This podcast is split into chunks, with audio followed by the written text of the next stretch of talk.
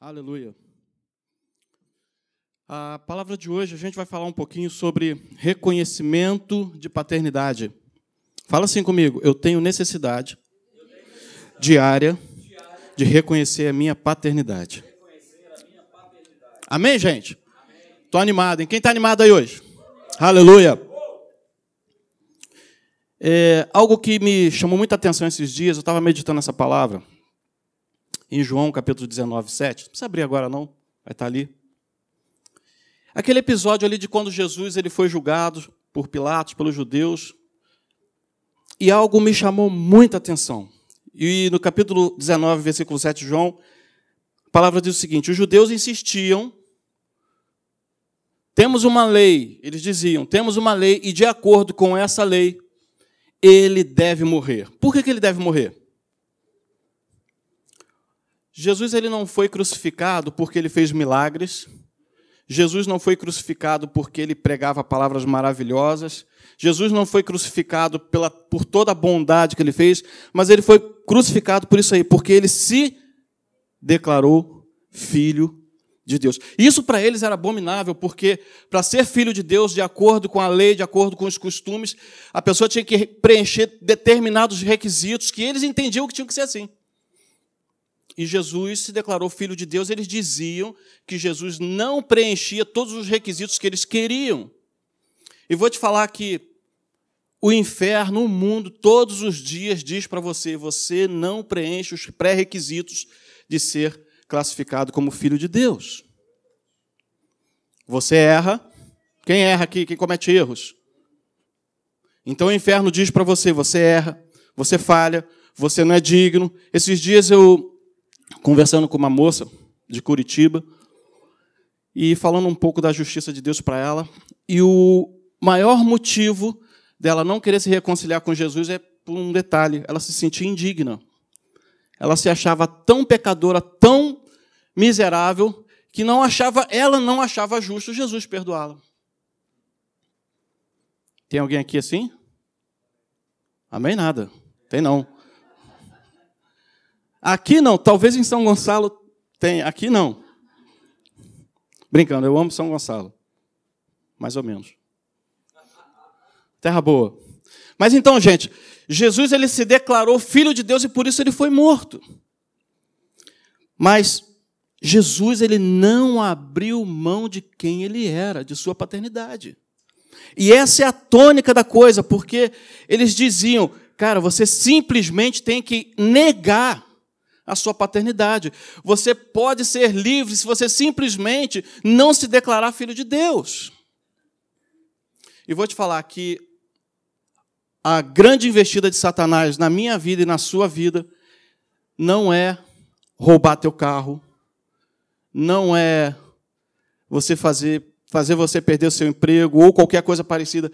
A investida de Satanás e do inferno na nossa vida é não conhecer quem é Deus e, consequentemente a isso, é não conhecer quem nós somos em Deus.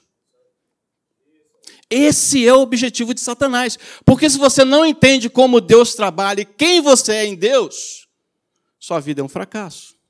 Mas se você sabe quem você é, quem sabe aqui quem é em Deus? Quem aqui conhece Deus?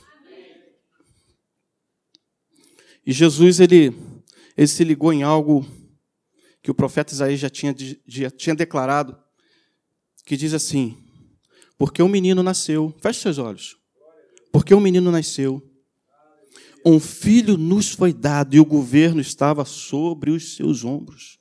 E ele será chamado maravilhoso, diga comigo, maravilhoso, conselheiro, Deus forte, Deus poderoso, Pai eterno, príncipe da paz. Aleluia. Jesus sabia disso ele ainda estenderá o seu domínio e haverá paz sem fim.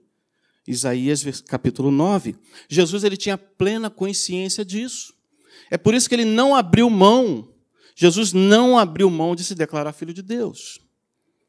Porque ao declarar ser filho de Deus, ser crucificado e ser morto, obra consumada na cruz, ele fez também de mim e de você filhos de Deus.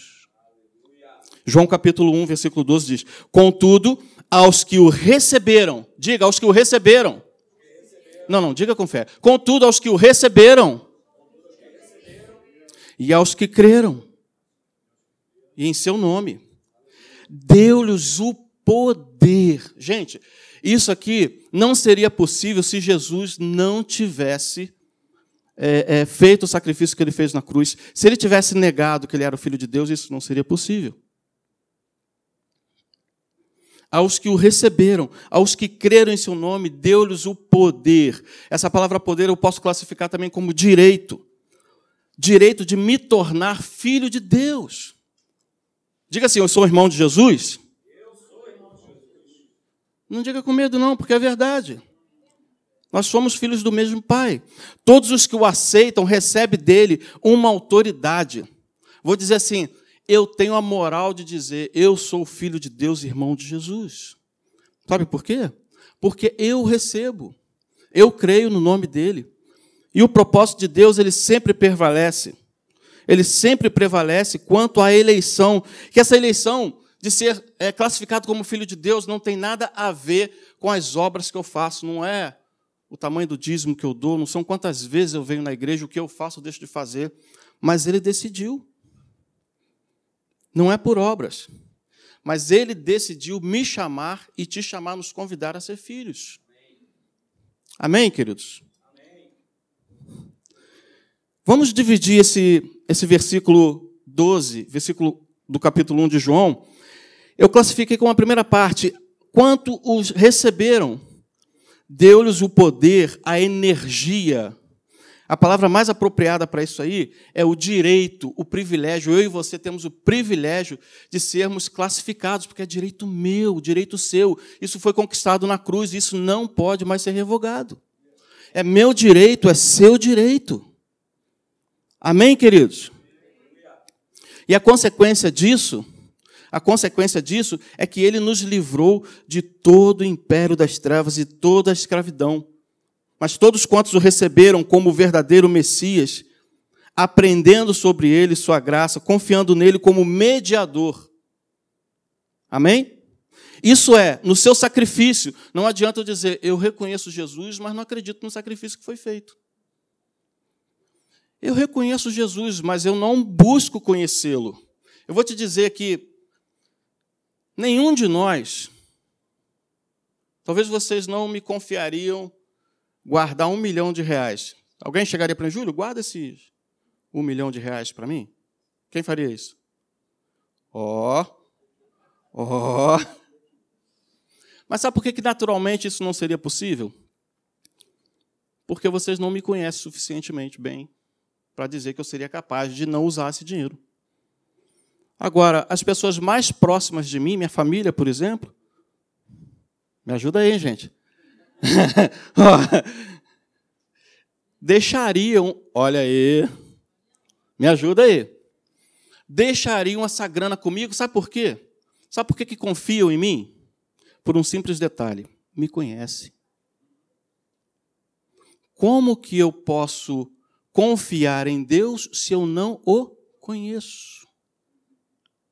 Já observou que tem pontos na nossa vida que a gente parece que vai até o final, mas quando chega quase na linha de chegada, eu dou uma. Ah.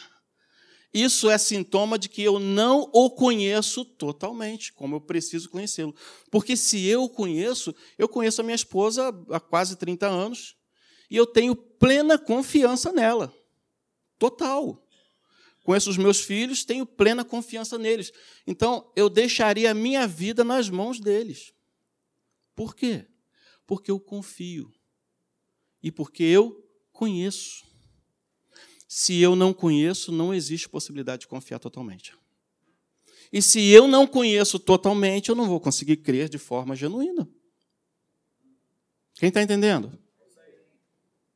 Estar em relacionamento com Ele não é um relacionamento apenas como súditos de um rei, por exemplo, como servos ou como escravos, mas como filhos do seu pai. Relacionar com Jesus é um relacionamento de irmão, de amigo. É um relacionamento de irmão, de amizade profunda, sendo levado sob sua direção e cuidado, e sendo favorecido a toda liberdade, sendo direcionado a toda liberdade. Amém, queridos? E diz assim: Ele te constituiu seus herdeiros e co-herdeiros com Cristo da herança celestial. Esse é o resultado do meu reconhecimento de filho. Muitas vezes eu digo que creio, que eu confio, que eu conheço, mas eu não consigo me ver e me aceitar como filho. Diz em Romanos 8,17: Se somos filhos, então somos também herdeiros, herdeiros de Deus e co-herdeiros de Cristo. Acho que é Hebreus capítulo 1 tem uma passagem que diz o seguinte, é, que é um exemplo natural. A gente só consegue receber uma herança de forma natural se a pessoa que deixou, que fez o testamento, ela morre. Não é? Naturalmente, essa, essa herança ela só é recebida depois que o testador, o testador morre. Aconteceu um episódio na Bíblia do filho pródigo que o filho mais novo pediu a herança antes do pai morrer. Eu vou te falar que quando você pede a herança antes de que o pai morra, é a mesma coisa que você dizer para o seu pai o seguinte: olha, você não significa mais nada. Para mim, você já morreu. Me dá a minha herança. Mas de forma natural, essa herança ela só pode ser aberta, esse testamento só pode ser aberto depois que o testador morre. Mas o livro de Hebreus diz o seguinte: que aquele que escreveu a nossa herança Preste atenção. Ele morreu. Ou seja, a minha herança e a sua herança em Cristo já está disponível, já está liberada. E o melhor de tudo, que além de ter morrido, ele ressuscitou. Ele não morreu e foi embora, ele morreu e ficou, e ressuscitou. Ele te deu a segurança e a garantia de que o seu testamento pode ser aberto, a sua herança pode ser desfrutada. A razão de você receber uma herança não é para que você guarde ela num baú. Não, é herança, vou guardar aqui com todo cuidado. Não. A, a razão de você receber uma herança é para que ela seja desfrutada. Existe uma história que diz o seguinte: eu acho que eu já falei aqui numa outra ocasião, mas uma, uma, uma senhora que era governanta de um palácio, de uma casa, de um. E ela tomava conta de duas pessoas que pertenciam a, a uma, uma, uma linhagem real.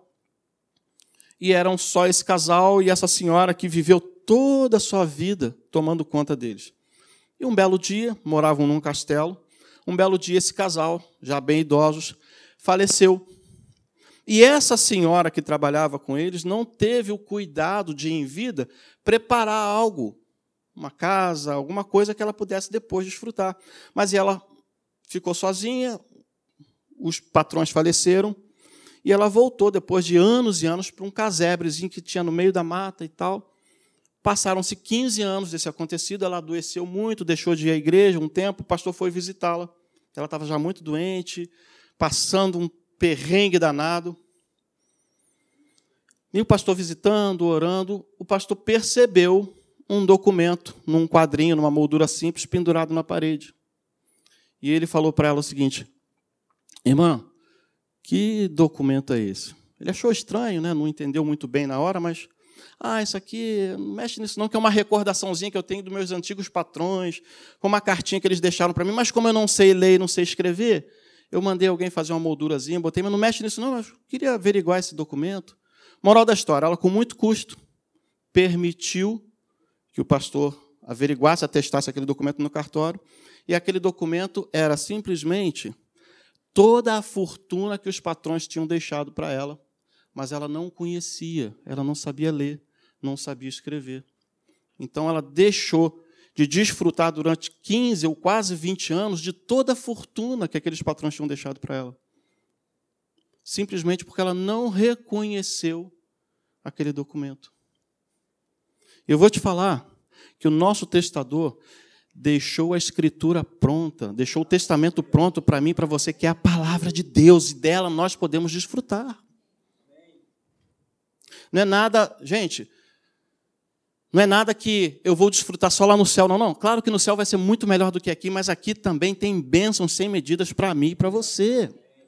Nós fomos feitos filhos de Deus, não foi por descendência de Abraão, não foi pela vontade da carne, não foi pela vontade do homem, mas por, pelo Espírito Santo de Deus que nos criou de novo, nos recriou. Deus fez isso comigo e com você, através de Jesus Cristo. Amém? Segundo ponto, a gente falou de aqueles que o receberam e aos que creram em seu nome. 1 João 5, 3, 13 diz o seguinte: Escrevi-lhes essas coisas a vocês que creem no nome do Filho de Deus, para que vocês saibam que têm a vida eterna. Todo aquele que crê no nome de Jesus também adquiriu a vida eterna. Isso é direito meu e seu. Amém, gente? Todo aquele que crê em Jesus, eu só estou colocando benefícios. Ser filho de Deus é um privilégio muito maior do que ser filho de qualquer ser humano. Quem pode dizer amém para isso? Eu posso ser o melhor pai possível para o Felipe, Karen, Renan, mas eu nunca vou me comparar à grandeza do nosso Pai Celeste. Nunca. Eu nunca vou querer tão bem a eles quanto o nosso Deus. A vontade dele para mim, para você, sempre será boa, perfeita e agradável, sempre. Amém? Bom, Deus escolheu essa bênção para nós. Opa. Deus escolheu dar essa bênção para mim, para você. Não adianta você dizer, ah, mas eu não quero. Não, ele escolheu. Deuteronômio 28 diz o seguinte: é, para aqueles que observam a palavra de Deus, para aqueles que é, é, obedecem à palavra de Deus, as bênçãos do Senhor vão correr atrás de você e, querendo você ou não, ela vai te alcançar. Amém? Isso é simples. Eu não conheço nenhum louco que corre de bênção. Quem corre de bênção aqui? Quem corre? Eu só conheço um louco que pode correr de bênção. Só aquele camarada que não aguenta mais ser abençoado, não tenha mais aonde colocar a bênção. Talvez esse aí corra de bênção. Mas a palavra diz que você pode correr o quanto você quiser, que não tem jeito. Se você obedecer a palavra, elas vão correr atrás de você e vão te alcançar. Vão te alcançar. Não só para você, mas para que você transborde na vida de outras pessoas. Porque não foi Deus que me escolheu, nem escolheu você. Foi, não foi nós que escolhemos a Deus, mas foi Deus que me escolheu e escolheu você. Não fui eu que decidi por Jesus, ah, eu quero, eu escolho Deus. Não, não. Foi Ele que te escolheu desde o ventre da sua mãe. Foi Ele que escolheu. Esse favor é dado somente àqueles que acreditam nele, gente. Sabe, Deus ele veio para todos mas nem todos desfrutam desse privilégio. Somente aqueles que acreditam. Alguém que não confia nele, o rejeita, duvida ou nega de tudo que ele diz, não pode ser chamado de filho de Deus. É simples. Se eu não consigo confiar, se eu o rejeito em todas as situações, e rejeitar não significa simplesmente dizer, ah, não te quero, não, Deus. Rejeitar significa não observar os mandamentos, não observar a palavra, não andar de acordo. Quem o nega em tudo que ele diz não pode ser chamado de filho de Deus. Porque todos nós temos essa autoridade, essa moral, esse privilégio, essa honra, essa dignidade, esse direito e aqueles que aceitam Jesus Cristo têm o direito a essa filiação, pois pelo sacrifício da cruz, essa bênção foi adquirida. E mais completas as promessas de Deus para todos aqueles que creem. É um, é um pacote completo, não é só um. Eu sou filho de Deus e agora eu ganhei algumas coisas. Eu não estou falando simplesmente de ganhar, mas de consequências naturais que sobrevêm à minha vida. Vou te falar, você não está em nenhuma furada. O fato de você estar congregando, o fato de você estar pagando um preço diário, o fato de você pagar um preço para ser honesto no seu trabalho, o fato de você é, ser honesto dentro da sua casa, o fato de você ser honesto na sua vizinhança, isso tem uma colheita muito gloriosa para mim e para você. Não pense que Deus deixa isso passar desapercebido, querido todos aqueles que confiam nele, todos aqueles que creem no seu nome, têm o direito de ser chamado filho. E como filho, eu desfruto de todas as. Eu não conheço pai nenhum em sã consciência, que queira o mal para o seu filho. Tem alguém aqui assim? Não. Nem em São Gonçalo tem. Mas em sã consciência, o pai naturalmente quer dar o melhor para o seu filho. Imagina o nosso Pai Celeste.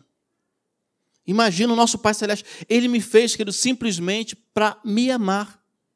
Deus te criou simplesmente para Ele te amar, para olhar para você todos os dias e dizer: meu lindo, que coisa linda. Deus te criou para isso. E eu respondo a Ele em adoração: obrigado, Senhor, eu também te amo, tu és lindo. E essa é a razão da nossa vida. E em todas as coisas Deus vai me favorecendo e vai te favorecendo. Em todas as coisas. Amém? Quando alguém crê em Cristo, a sua fé se torna um poder para levá-lo a entrar, a, a se entregar a Deus e receber a palavra em seu coração. Ele pode então arrepender-se do seu pecado, render-se à vontade de Deus e ser batizado em Cristo.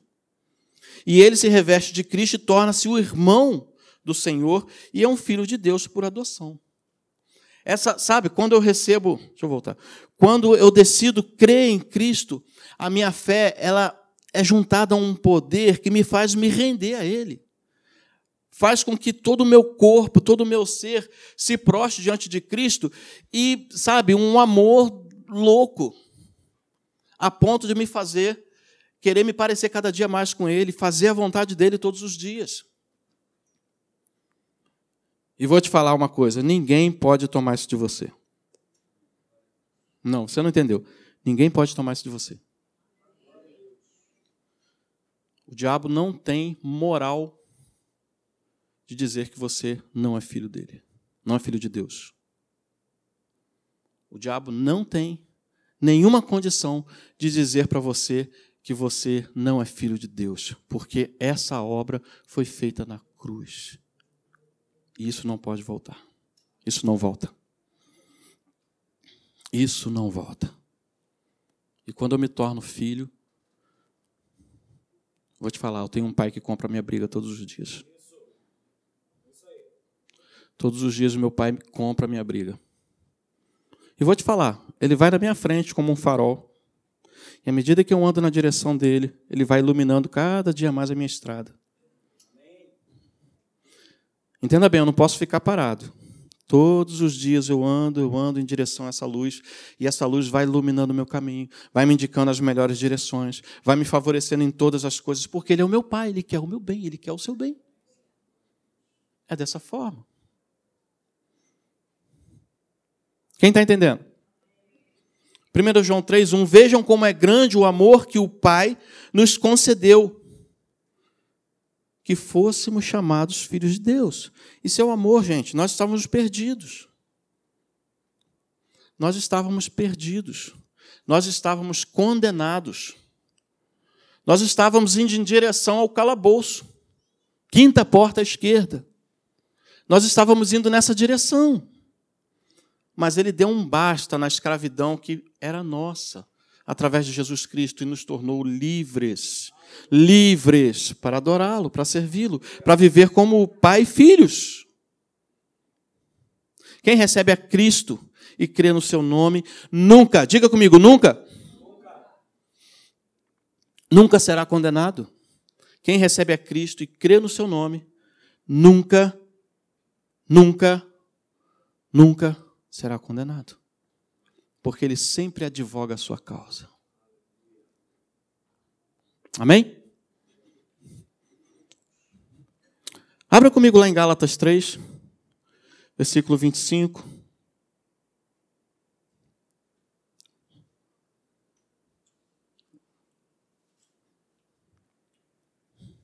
Aleluia. Mas depois que veio a fé, já não estamos mais debaixo da lei, porque todos sois filhos de Deus pela fé que nós temos em Cristo Jesus. E não venha você me dizer que você não tem fé, porque Romanos 12 diz que uma porção de fé foi dividida para cada um de nós, para mim e para você. Então a fé está aí no seu coração. Você está aqui porque você acredita que Jesus Cristo é o Senhor, Filho de Deus. Não sei que problema você está passando.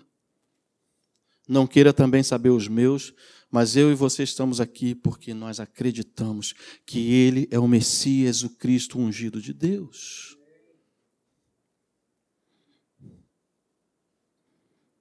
Fé em Cristo Jesus é acreditar que Ele é o Filho de Deus, o ungido Messias que nos fez filhos de Deus. Gálatas 4, versículo 4 e 5. Mas vindo a plenitude dos tempos, Deus enviou o seu filho, nascido de mulher, nascido sob a lei, para remir os que estavam debaixo da lei, a fim de recebermos a adoção de filhos. Todos nós fomos adotados por Cristo. E eu quero te dar uma boa notícia nessa noite. Quem gosta de boa notícia? Atos capítulo 16 diz o seguinte: um episódio de Paulo que falou para um, um irmão nosso da guarda lá, falou assim: olha, crê no Senhor Jesus, e essa palavra profética eu digo para você: crê no Senhor Jesus, e quem não está salvo na tua casa vai ser salvo por essa palavra. Se a crença que está em você, no seu coração, ela vai começar a transbordar dentro da tua casa, dentro da tua vizinhança, nos seus parentes, nos seus familiares em geral e toda a sua casa será salva. Amém, gente? Todo aquele que crer, João 5,1, todo aquele que crer que Cristo Jesus é nascido de Deus, e todo aquele que ama ao que gerou também ama aquele que é nascido. Vou repetir: todo aquele que crer que Jesus é o Cristo é nascido de Deus. E todo aquele que ama ao que ele também gerou, ama o que dele é nascido. Romanos 8, 18 diz: Porque para mim tenho por certo que as aflições desse tempo presente não são para comparar com a glória que em nós há de ser revelada. Que em mim e em você há de ser revelada. Porque a ardente expectação, expecta, expectação da criatura espera a manifestação dos filhos de Deus. Você sabia que as pessoas que estão lá fora esperam a sua manifestação? a manifestação do Espírito Santo que está em mim e você. Mas o Espírito Santo ele não vai sair de dentro de você e vai se transformar em um ser. Vai... Não, não. É através de mim e de você mesmo. Agora, não é indo lá para fora com um terno, com a gravata língua de boi, falar em línguas de cabeça para. Não, não, não, não é desse jeito, não. As pessoas esperam que os filhos de Deus se manifestem com poder, caráter e autoridade. Quando os da casa de Deus são as pessoas confiáveis. Caramba, não, faça negócio com esse daí, porque esse aí é crente, esse aí é cristão, esse aí é pedra 90. Essa é a manifestação que as pessoas esperam de mim e de você. Você sabe que existem algumas situações que quando você vai fazer um crédito e você deixa escapar que é crente de uma patente. Você, não, não, não, não, não. Você pode falar.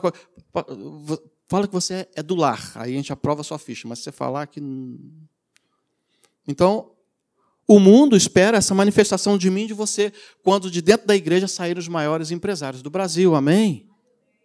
Ih, foi fraco. Amém, Ana? Amém, Elton? Amém, Júlio? Amém. Então é essa manifestação, caráter. Quando eu consegui, eu vi um vídeo hoje que foi muito interessante, sabe? Um rapaz passando na rua e viu um morador de rua. E aí ele parou, deu bom dia e perguntou: Você quer alguma coisa? Ah, eu estou com fome. Você quer que eu compre um almoço? Ah, quero. Aí o rapaz saiu, comprou um almoço para ele, para a filhinha, e comprou para ele também, para a moça, para a neném dela e para ele. Sentou o rapaz na calçada, junto com, com. O rapaz parecia assim, uma posição legal financeira. Sentou e começou a almoçar ali aquela quentinha com os três, as pessoas passavam na rua. Eu sei que o rapaz conseguiu movimentar e mobilizar pessoas. E chegou ao ponto daquela moradora de rua pedir para ele não ir embora. Tamanha a glória de Deus que estava sobre aquele rapaz. Entende? Então as pessoas esperam que eu me manifeste em caráter, eu me manifeste em justiça, em amor. Amém, gente? Aleluia. Gálatas 4, 1, do 1 ao 7. Deixa eu ler esse texto para você. Digo, pois, que todo o tempo em que o herdeiro é menino, de nada ele difere do servo, ainda que seja o senhor de tudo, mas está debaixo de tutores e curadores até o tempo determinado pelo pai. Assim também nós, quando éramos meninos, quantos meninos tem aqui? Diga amém. Uf, não peguei ninguém. Assim também, quando éramos meninos, estávamos reduzidos à servidão debaixo dos primeiros rudimentos do mundo, mas vindo a plenitude do tempo, fala comigo, plenitude dos tempos. Deus enviou seu filho, nascido de mulher, nascido sob a lei, para remir os que estavam debaixo da lei, a fim de recebermos a adoção de filho. E porque sois filhos, Deus enviou aos vossos corações o espírito de seu filho que clama: Abba, Pai. Assim, já que não és mais servo, mas filhos, diga comigo, filhos, eu sou filho. E se eu sou filho, também eu sou herdeiro de Deus por Cristo. Gente, isso é, é uma verdade. Essa é a maior verdade que existe. As pessoas falam assim que nós éramos vermes, pobres, miseráveis, e Jesus veio morrer. Não, não, Jesus veio morrer por pessoas que ele via valor. Embora nós estivéssemos com a vida totalmente torta, mas Jesus veio para pessoas que ele enxergava valor. Você sabe que é muito interessante que quando Deus criou o mundo, a partir de alguma coisa, Deus criou outra coisa. A partir dos mares ele criou os peixes, a partir da terra ele criou a relva, os animais, a partir do firmamento ele criou o sol e as estrelas. Mas no homem, Deus disse o seguinte: olha, façamos o homem conforme a nossa imagem e conforme a nossa semelhança. E o que, que ele fez? Construiu um terno, é assim? Construiu uma roupa de barro e o que Deus fez foi o seguinte: tirar uma parte dele e colocar dentro de mim, de você. Então Jesus, quando veio e morreu na cruz, veio para resgatar, ele não veio para resgatar simplesmente vermes, pobres, miseráveis, pecadores, mas uma parte dele mesmo. O fôlego de Deus está dentro de nós. O fôlego de Deus está dentro de nós, o Espírito Santo habita dentro de mim e de você. Isso foi promessa de Jesus, a gente testifica hoje, todos os dias, o Espírito Santo falando conosco. Isso é herança que foi recebida. Mas vindo a plenitude dos tempos, é o tempo de eu e você reconhecermos que somos filhos de Deus. Amém, gente? É o tempo de nós reconhecermos que somos filhos. Nós não somos qualquer pessoa. Diga para o seu irmão, você não é qualquer um, você não está largado. Eu vou te falar, eu não te autorizo se sentir sozinho. Diga para o seu irmão, você não tem autorização se sentir sozinho. Diga mais forte um pouquinho, você não tem autorização de ter depressão.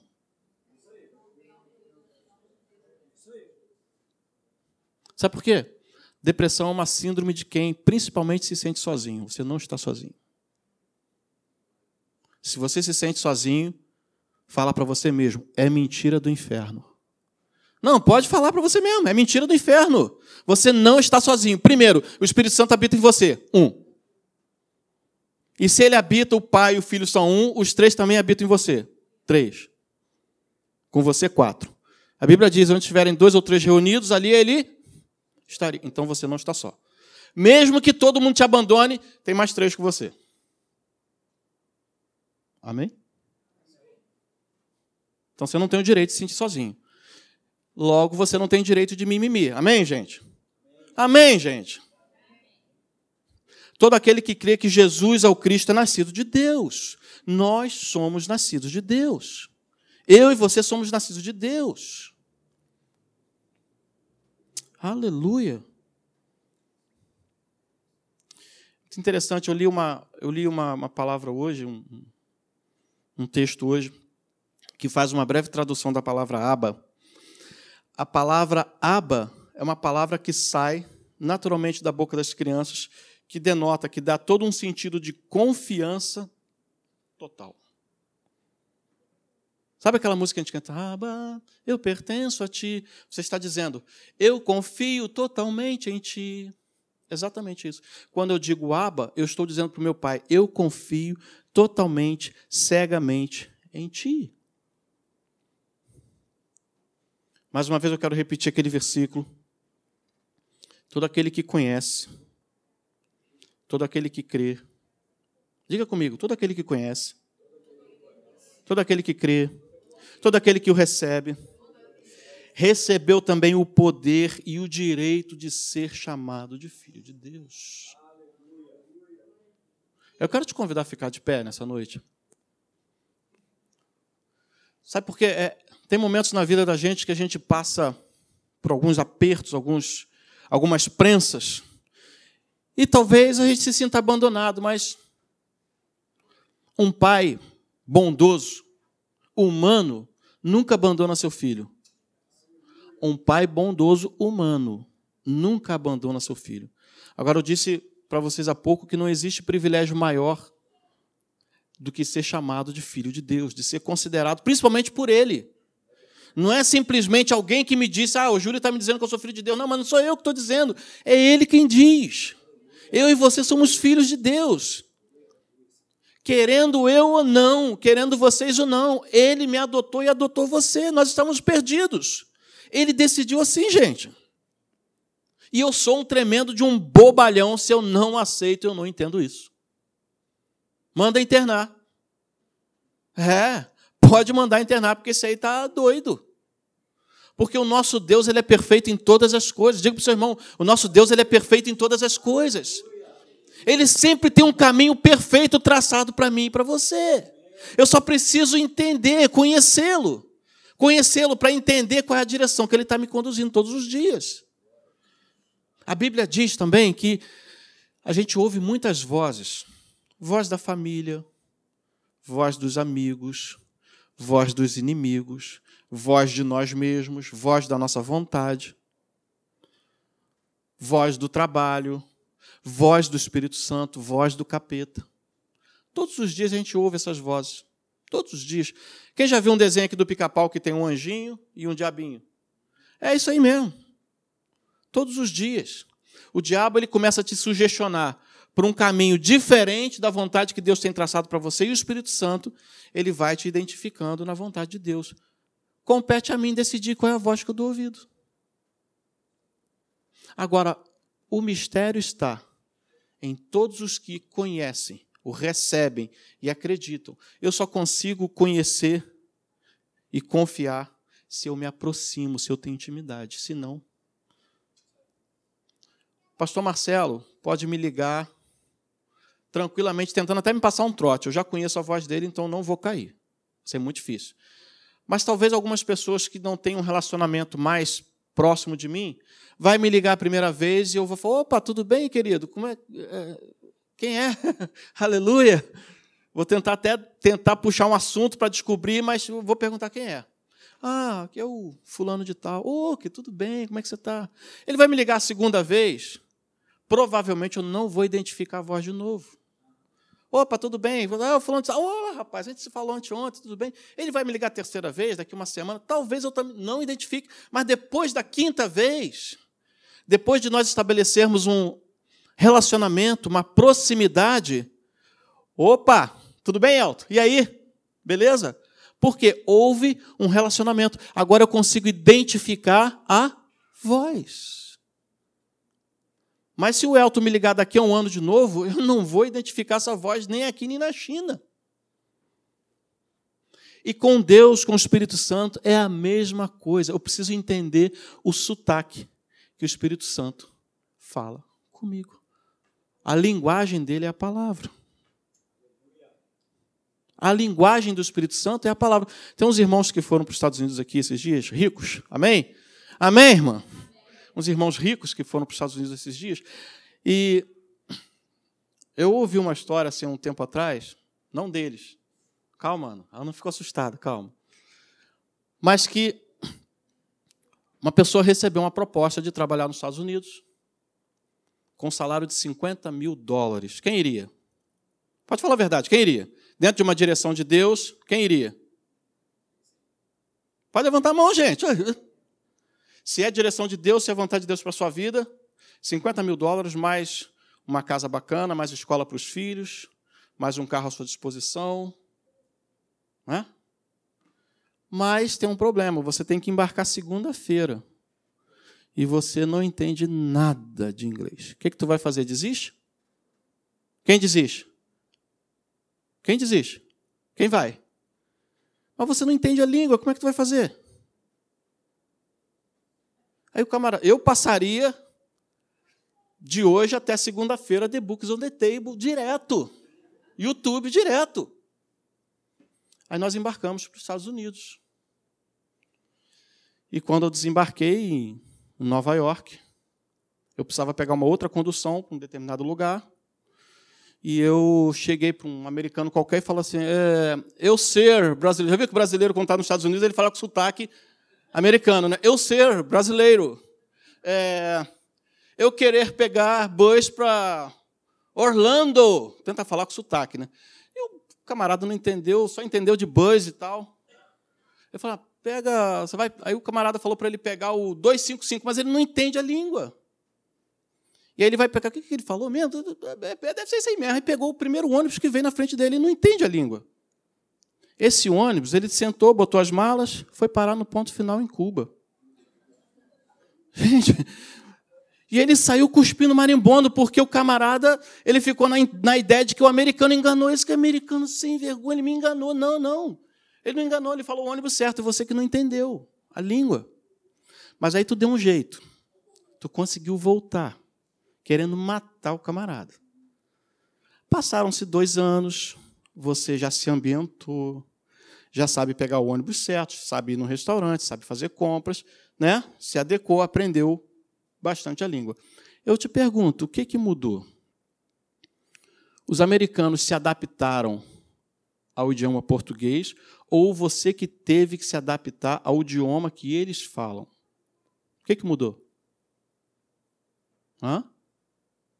Eu tive que me adaptar à língua deles, entender o jeito que ele fala, entender o sotaque deles para que eu consiga andar. Eu vou te falar, com o Espírito Santo é a mesma coisa, não tem achismos. Não adianta eu achar que eu dou o comando, não, porque o comando está na mão dele. Eu preciso entender qual é a voz de comando. E a voz de comando, como filho, é obediência, é a palavra. Não tem outro jeito. Agora, se eu não entendo a linguagem da palavra, eu não vou entender o que o Espírito Santo está falando. Eu não vou entender a direção. Ele fala, meu filho, vai para lá, eu vou para lá. Não, aqui eu acho que é melhor. Aqui eu acho que é mais suave. Não, mas ele está falando, olha, parece que tem um muro ali, mas esse muro ali eu já quebrei, pode seguir em frente. E esse é o nosso mistério. Eu não vou conseguir entender essa linguagem se eu não conhecer. Amém? Curva a sua cabeça. Curva a sua cabeça nessa noite. Pai querido, nós reconhecemos, diga comigo, nós reconhecemos, Senhor, mais uma vez que nós somos seus filhos, seus filhos legítimos, porque nós conhecemos Jesus, nós cremos no nome dele, nós cremos que ele é o Messias ungido, por isso nós recebemos o poder de sermos considerados e chamados seus filhos por adoção. Isso é algo que foi feito, isso não volta mais. Nós não seremos renegados, nós somos aceitos pelo Senhor. E não existe força no universo que venha mudar isso. E aqui estamos nós, Senhor, como seus filhos. Senhor, derrama sobre nós nessa noite.